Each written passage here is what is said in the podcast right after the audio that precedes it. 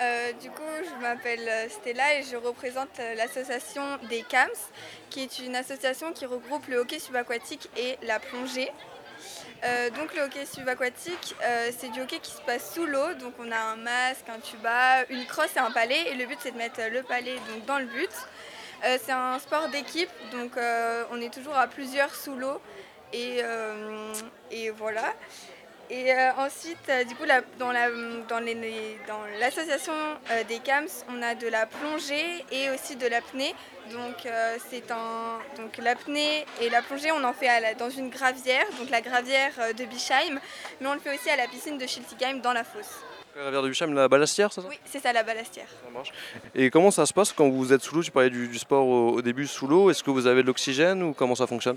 Euh, Non, on n'a pas d'oxygène, donc on fait de l'apnée. On a juste un masque et un tuba. Et quand on remonte, on continue de regarder le jeu et on souffle juste par le tuba. C'est quand même très très physique en termes de cardio et en termes de mouvement. Et c'est assez complet, je pense, pour le corps. Non? Ça, ça muscle des pieds jusqu'à la tête. quoi. Oui, c'est ça, parce que du coup, on doit aussi palmer, donc euh, avec la résistance de l'eau, puis euh, avec tous les mouvements, on doit aussi pousser avec notre bras, parce que euh, des fois, il y a des adversaires en face de nous, donc le but, c'est de mettre le palais dans le but. Et donc oui, ça fait travailler beaucoup de choses, l'apnée, les muscles, et ça peut aussi travailler la réflexion, parce que en même temps, il faut trouver des stratégies pour devancer l'autre équipe. J'imagine, en tout cas, ces, sports dont, tu parlais, est-ce qu'ils sont reconnus euh, au niveau des JO, tout ça, c'est assez bien développé, il y a des championnats?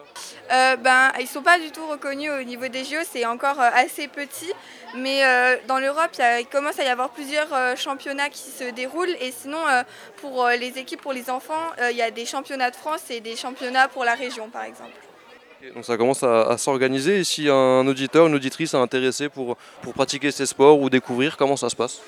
Euh, bah déjà, euh, on peut euh, bah, du coup chercher dans notre région s'il y a des centres pour faire du hockey subaquatique dans les piscines. Et par exemple, euh, chez nous, on va faire des, stages, vers, enfin des sortes de stages euh, déjà pendant les vacances et aussi au début de l'année. Donc là, par exemple, les deux premiers lundis de, euh, la rentrée, ben, on va faire des portes ouvertes en quelque sorte et tous les enfants qui sont intéressés peuvent venir essayer et tous les adultes aussi. Et on en fait aussi à la fin de l'année pour créer un peu une sorte d'ouverture. voilà.